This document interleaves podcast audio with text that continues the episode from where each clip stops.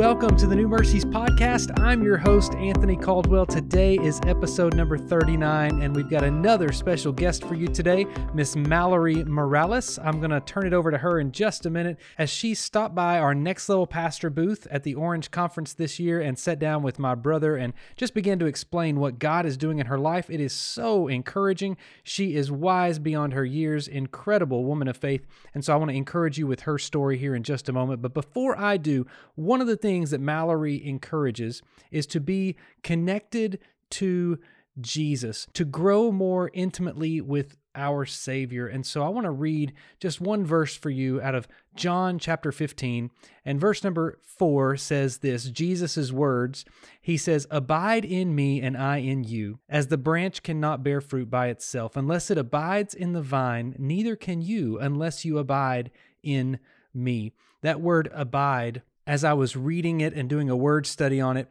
I realized there's a really cool phrase that's connected to this word in the original Greek language, and that word means continue to be present.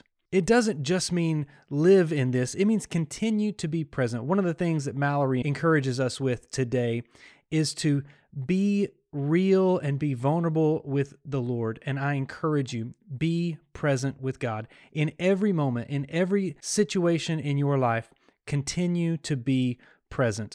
Without further ado, I'm going to turn it over to this interview with Malerie Morales.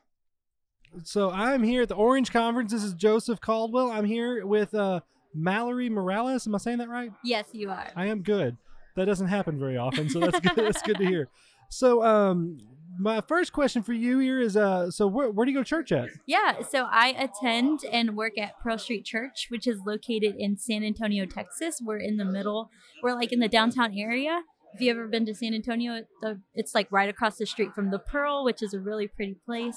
But yeah, so that's where we're located, San Antonio, Texas. That is awesome. We've already got the chance to talk to some people from all over the country, so this is just, I'm loving this. Just hearing about some of the things God's doing in different places. So what do you do at the church? Yeah, so I'm a project manager within our kids ministry. So I help with midweek prep. I help with volunteer scheduling and just making sure everything is running for a Sunday service. That sounds like an insane amount of work. Oh, it is. It is. I can't even imagine. I've got 3 children of my own, and just trying to coordinate meal plans or anything for them is outrageous. So doing it within a church is crazy. But so what led you to start serving at your church? Yeah, so I just graduated college with a bachelor's in youth and family ministry, and I COVID kind of like changed my plans in a bit, and so I came back home to San Antonio and was really praying for a full-time ministry job. I didn't get that right out of college, and so that was a fun time. A lot of growth, a lot of stretching, and a lot of waiting in that time. And so I was working as a teacher's assistant, and it was just strongly pressed on my heart to do full-time ministry. And I wasn't sure what that's going to look like because I love my church so much. I actually first started serving before I started attending. Right. And so I love my church, and I didn't want to go anywhere else. So I was praying that an opportunity for my church would open up because we didn't have really a job position.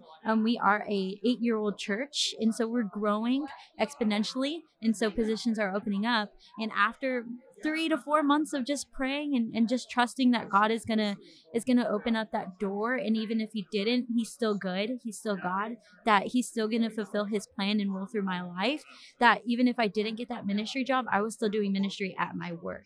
And so, 3 months, 4 months, I was just praying. And then my kids' pastor, they came to me asking me if I would like the position because they knew that my heart was for ministry, and I was very sold out for the church. I'm literally there every day, all day. And so I was very blessed to be able to, pray about it and say, yeah, I think this is what God is wanting for me. And so, yeah, just trusting that. And it's been fun. There's been a lot of growing for sure, because my gifting is not project management. It's very much relationships and just getting to know people's stories. So yeah. That's a common theme I've been hearing, is about hearing everybody's got a story and hearing their story and knowing that. So that is so encouraging. And I also love when you're talking about just during that waiting period, trusting God, because God's good. Yeah. Like you said, God is good all the time, no matter what. And I just love that. So two more questions. What is something that God has shown you just in this last year? What's something specific God has shown you in this last year? Yeah, He has shown me the power of being deep, going deeper and being intimate with Him. I remember at the beginning of last year, we were doing the Daniel Fast, right? And I prayed and asked God, I want to go deeper. You know, and I first thought it was maybe going to go deeper in the word, maybe deeper in scripture and like knowledge and wisdom. But it was going deeper where it was God was unveiling things in my heart that I like very much for a long time did not want to uncover, whether it was apathy, just lack of confidence, or feeling like I wasn't worth anything. So He has shown me throughout this like past year and just even the beginning of this year that that's the part that He wants. He wants the ugly part of me. He wants the part that I cover underneath. I'm not confident, God. I don't know how You can use me. He wants that because He can use that. And so just the parts that you don't want to give to God, He's saying, that's what I love about you. That's why I created you, because everything, all that you are, I want you to worship Me with, right? Whether it's something bad or if it's something good. The thing is, He created us and He loves us so much, and that no matter what it is that we're thinking, right, that we can think badly about ourselves, He's saying, that's not what I think of you. That's not who I say you are. So He's just revealed that to me in the past year, just, you know, being raw and vulnerable and being my, you know, true self. I guess I say that with quotations, being my true self. But that's not who God called us to be, right? He called us to be loved, to be adored, to be cherished, to be with Him. That vulnerability is not a weakness. Vulnerability in every way is a key to unlocking intimacy with Him in so many ways.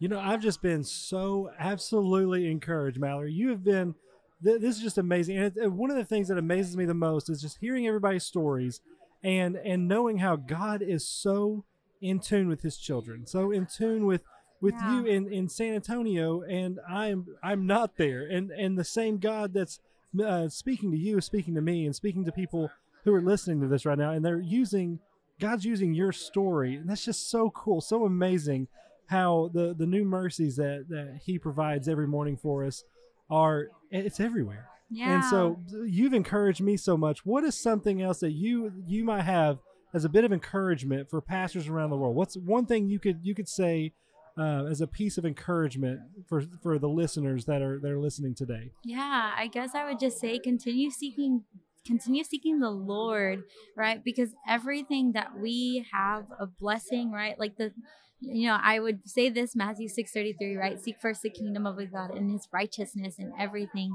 will be added unto you. Do not worry about tomorrow, for tomorrow worries about itself. In every way, that is such a key scripture, not to say it's a cliche scripture, but it's such a key scripture, because when we can seek Him first, like everything else is a byproduct of seeking Him. So for pastors to continue to seek the Lord and to really dive deeper into scripture, really separate scripture from the work, right? Pastors are like, well, scripture is my work, right? But separating to be like, yeah, it is work, but it's also my time with the Lord. It's where I receive His truth. It's where I receive His forgiveness, His grace for myself.